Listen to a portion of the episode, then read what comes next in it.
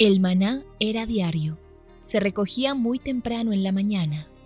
Cada uno recogía según su necesidad y se recogía por familias. Muy pero muy buenos días. Bienvenidos a este tiempo devocional donde nos levantamos a buscar a Dios, su presencia y su palabra en la vida de cada uno de nosotros. Maná, el alimento espiritual diario que no puede faltar en nuestras vidas. Conduce Carlos Ríos.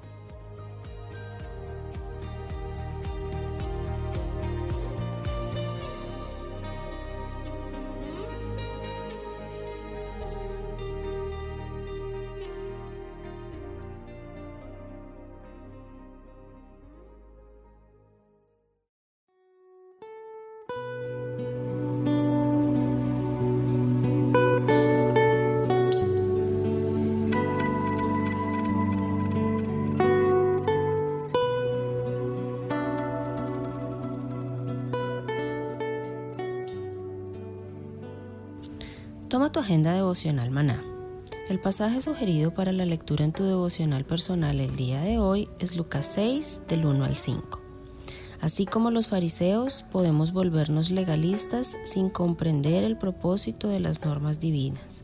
Por eso es completamente necesario que dependas del Espíritu Santo y evites juzgar a los demás.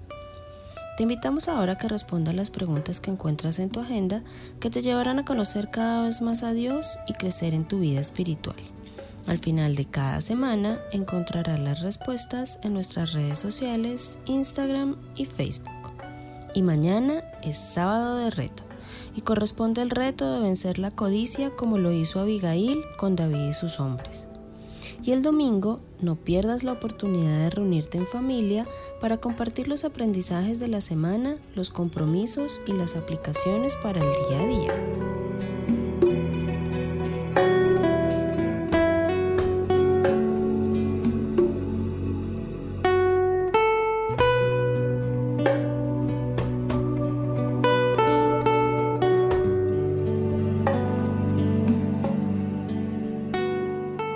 Muy pero muy buenos días queridos oyentes, bienvenidos a este tiempo devocional donde nos levantamos a buscar a Dios, su presencia y su palabra en la vida de cada uno de nosotros. Bienvenidos a este espacio llamado Maná, fuente de bendición y salud espiritual para todos aquellos que se acercan. Hoy es viernes de oración en Maná. Estamos hablando acerca de la vida del rey David y cómo me apasiona la vida de este hombre cómo es de coherente estudiar, por ejemplo, los salmos y encontrar que la mayoría de los salmos fueron escritos por David. Esa gran pasión que había en el corazón de este hombre tiene razón de ser en el escrito de la mayoría de salmos que escribió. Todos siempre pensando en una cosa. David sabía que su éxito, David, que, David sabía que sus logros, que el respaldo que él tenía, sus grandes conquistas, las guerras ganadas, tenían un nombre. Y era la promesa que Dios le había hecho desde un comienzo, que Dios siempre estaría con él. Hay algo que durante la semana hemos estudiado y que quisiera realzar en esta mañana para que hagamos una oración. Este David tenía tanto celo, tanta gratitud, tanta alabanza con Dios, que lo primero que hace al colocar su centro de mando en Jerusalén, donde unió los dos reinos, hizo algo que llama poderosamente la atención. Va y trae el arca. Él sabía que el arca representaba la presencia de Dios y él sabía que el arca iba a marcar la diferencia de su reinado, de su gobierno. Él sabía que el arca, que representaba la misma gloria de Dios, iba a ser la quien guiaba y dirigía sus pasos. Yo quisiera que en esta mañana miráramos que el éxito en la vida de un rey como David tiene un nombre. Y ese éxito lo puede vivir usted y lo puede repetir día a día en sus vidas. Porque es que el éxito de David tiene, tiene un sello y es la presencia de Dios. A mí no me parece casual cuando yo leo el Salmo 27.4 y David dice, una cosa he demandado al Señor y esta buscaré, que esté yo todos los días en la casa del Señor, para contemplar la hermosura del Señor y para inquirir en su templo. Y en su reinado, además de traer el arca, David le dice a Dios que le va a construir una casa, un templo. Está bien que Dios no deja que sea él, sino su hijo. Pero vuelve y juega. Para mí no es casual.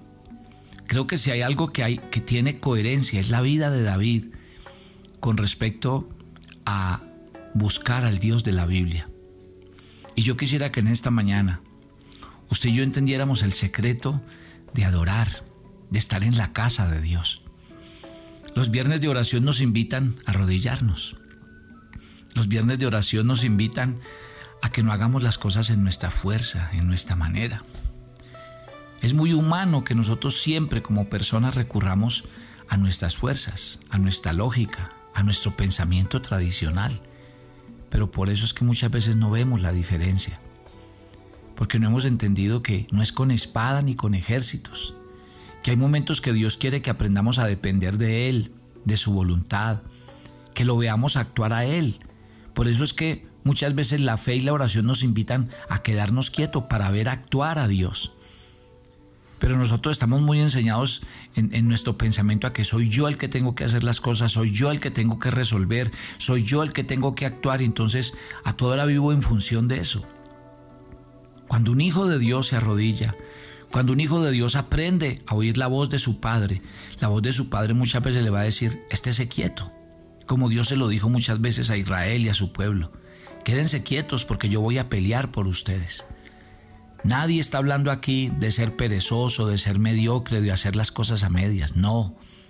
Nadie nos está hablando de eh, ser fanáticos y místicos y esperar que las cosas nos caigan del cielo. Tampoco. De lo que sí estamos hablando es de una dependencia 100% de la voluntad y los planes de Dios. ¿Por cuántas formas, vías y maneras ha tratado usted de alcanzar cosas en la vida? Pues yo le invito hoy a que tome un camino Arrodíllese, arrodíllese más, levante más las manos, aprenda a depender más de Dios y de su palabra. David cada día tenía una batalla que librar, cada día tenía que tomar una decisión, cada día habían cosas que marcaban su vida. Este hombre, a través de los salmos, nos cuenta sus oraciones. Y por eso hay cientos de salmos que nos hablan de cómo se refería a Dios, cómo se dirigía a Él, cómo lo buscaba. Y yo creo que esto es vital para nuestras vidas.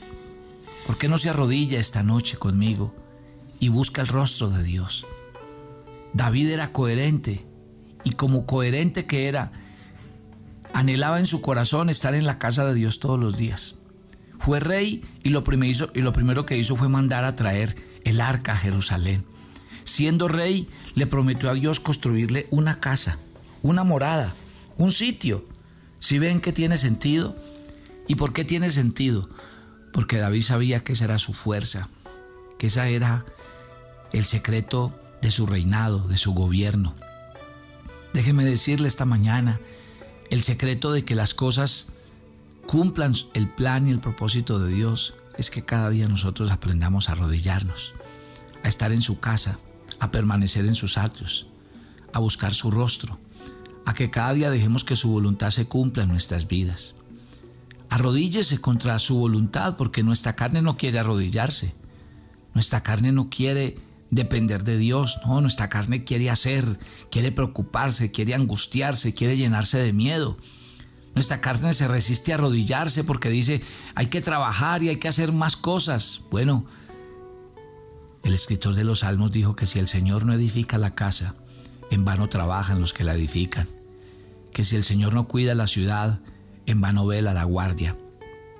Jesús en el Sermón del Monte nos dijo, busquen primeramente el reino de Dios y su justicia, y las demás cosas vendrán por añadidura. Yo sé que usted oye muchas voces, sé que a usted llega mucha información en su mente y en su corazón, pero hoy también está llegando la voz de Dios a su corazón. Y la invitación de Dios es a que creamos, a que esperemos, a que confiemos, a que nos arrodillemos.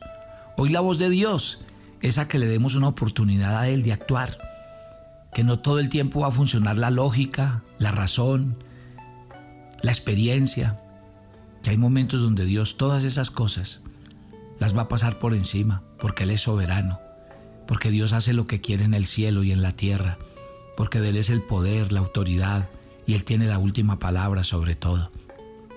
Levante su corazón, doble sus rodillas y dígale, Señor, si así me quieres, aquí estoy esta mañana, me coloco de rodillas ante ti. Al colocarme de rodillas ante ti, rindo mi corazón, rindo mi vida a ti, porque sé que lo que tú no hagas no lo puede hacer nadie. Dígale a Dios, yo quiero colocar mi vida, mi salud, mi trabajo, mi familia, mi diario vivir en tus manos. Y quiero tener la certeza y la seguridad de que al, al colocarla en tus manos, tú Señor siempre tendrás lo mejor para mí. Bien, dijo el apóstol Pablo, por nada estéis afanosos. Antes sean conocidas todas vuestras peticiones delante de Dios, con toda oración, ruego y súplica en el Espíritu. Yo creo que eso es lo que Dios quiere esta, esta, esta mañana. Que usted doble sus rodillas y que usted en vez de preocuparse y angustiarse, más bien ore, clame, suplique, se arrodille delante de Dios. Que más bien en esta mañana le dé la oportunidad a Dios de actuar de manera sobrenatural y extraordinaria. Si usted ya probó la humano, si usted ya probó los tratamientos, la medicina, si usted ya probó una vía, la otra, y no lo alcanzó, bueno, déjeme decirle, la mano de Dios llega hasta donde la mano del hombre no es capaz, porque esa mano es todopoderosa y llega hasta lo más profundo. Papito Dios, yo quiero rogarte en esta mañana de devocional que a través de este tiempo nos ministres y nos hables. Quiero rogarte a ti que cada mañana nos hablas a través de tu palabra, que vengas a ministrar nuestro espíritu y nuestro ser interior. Estás arrodillado esta mañana y te voy a decir algo. Alimentamos el cuerpo. Comemos no una, no dos, no tres, comemos muchas veces. Nos deleitamos con un dulce, con un postre, con un helado. Alimentamos nuestra mente. Leemos un libro, escuchamos, vemos documentales. Pero ¿cuántos de nosotros realmente cultivamos una vida espiritual? ¿Cuántos de nosotros realmente nos alimentamos espiritualmente? ¿Cuántos de nosotros pasamos largos tiempos en la presencia de Dios, llenos del Espíritu Santo, ungidos la cabeza con aceite fresco? ¿Cuántos permanecemos largos tiempos expuestos a la Biblia, a la palabra de Dios, cuánto permanecemos en las noches, largas horas de la noche, pidiéndole a Dios que nos ministre y que nos hable. Si ven que tenemos que ser coherentes, mi querida familia, queremos ver milagros, hechos extraordinarios, queremos ver el poder de Dios, pero no tenemos tiempo para orar. Tal vez media hora es demasiado, una hora es muchísimo y no sentimos que somos capaces. Pues déjeme decirle esta mañana, a orar solo se aprende orando. Y la única manera de permanecer en la presencia de Dios es así. Cuando estamos, abrimos la Biblia, recitamos los salmos, le abrimos nuestro corazón. Bueno, que sea un motivo que hoy toda la familia Maná se arrodille en torno a Dios y a su palabra. Que todos los que mañana tras mañana oímos su palabra, Hoy nos arrodillemos, levantemos las manos y le digamos, Señor, ten misericordia de nosotros. Porque todavía estamos muy llenos de nosotros mismos, dependemos mucho de nuestras fuerzas, de nuestro trabajo. Pero nosotros queremos aprender a depender de ti. Y queremos aprender a poner más las cosas en tus manos. Si tienes familiares enfermos, colócalos en las manos de Dios. Porque ya tal vez la medicina, el tratamiento, todo se agotó. Ponlo en las manos de Dios. Si tienes algún problema con algún familiar de adicción y cosas que no se pueden manejar, que se han salido de tus manos, de tu familia, del presupuesto, colócalos en el altar de Dios. Porque Dios es el único capaz de cambiar esos corazones, de romper esas cadenas, de soltar esas prisiones y hacer que estas personas sean verdaderamente libres. Ora a Dios esta mañana. Aprende a colocar en el altar de Dios esas cosas que ya humanamente nosotros lo hemos intentado por todos los medios. Colócalas en el altar de Dios. porque la Biblia dice que Dios hará. Pídele a Dios esta mañana sabiduría, porque la Biblia dice, ¿está alguno de vosotros falto de sabiduría? Pídala a Dios, el cual la dará abundantemente y sin reproche y le será dada. Pero también dice la Biblia que cuando pidas, pidas con fe, no dudando nada. Así dice la Escritura. O sea que cuando oramos tenemos que aprender a creer aquel al que le estamos orando y saber que Él todo lo puede, que todo lo hace, que todo lo sabe y que todo lo conoce. Que cuando nos arrodillemos a orar, esa sea nuestra absoluta confianza y seguridad. La presencia de Dios, el amor de Dios, la gracia de Dios, sosteniéndonos, guardándonos y llevándonos cada día de su mano.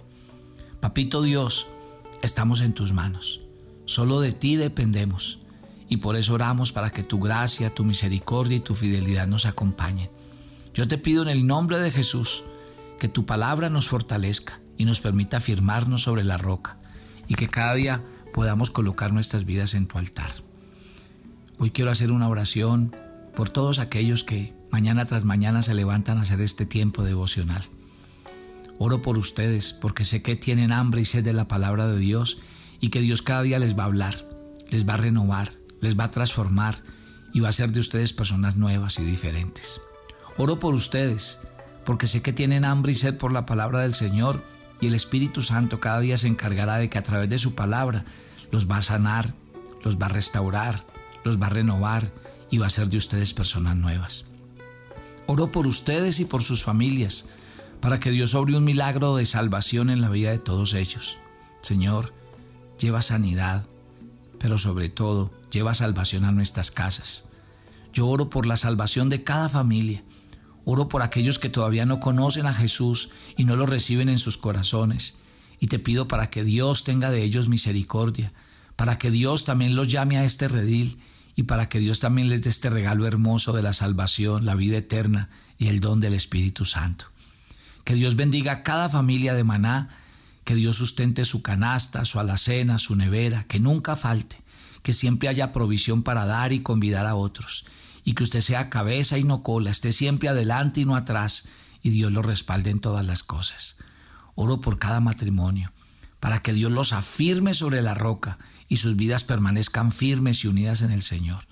Oro por nuestros niños y jóvenes para que Dios los guarde, para que crezcan en la, en la sabiduría y en la gracia de Dios. Oro por nuestros solteros para que Dios les haga hombres y mujeres brillantes, capaces, inteligentes y llenos de la sabiduría del cielo. Oro por nuestros ancianos para que Dios colme sus vidas de fuerza, vitalidad y salud. Que Dios los bendiga a todos, que su gracia repose sobre todos ustedes y que cada día se sientan amados, pastoreados y sustentados por la mano del Señor. Dios bendiga a todos y que sigan adelante, oyendo la palabra de Dios cada día que les edifica y que les enseña. Cuando oren, no dejen de orar por nuestro ministerio. Dios sabe que necesitamos recursos y Dios sabe que los recursos a veces son limitados, pero queremos seguir haciendo la tarea. Yo le pido a Papito Dios esta mañana que despierten el corazón de todos los oyentes de este devocional maná un espíritu voluntario, para que con sus diezmos y ofrendas aporten a la extensión del reino y a que su nombre sea conocido. Recuerda, Hijo de Dios, que cada ofrenda que haces al ministerio y a la obra del Señor no es otra cosa sino una adoración al Señor de todo lo que Él te da y de todo lo que recibes de su mano generosa. Que Dios les bendiga, les multiplique y que cada día veamos la gloria del Señor. Te entregamos, Señor, este fin de semana, que sea un fin de semana de descanso, de reposo, de nuevas fuerzas, de vivir en familia y compartir nuestro tiempo juntos. En Cristo Jesús. Amén y amén. Y este domingo los esperamos en nuestra reunión familiar. Eh, acerca del tema de la familia será nuestro último domingo del mes, así que los espero a todos. Bendiciones para todos.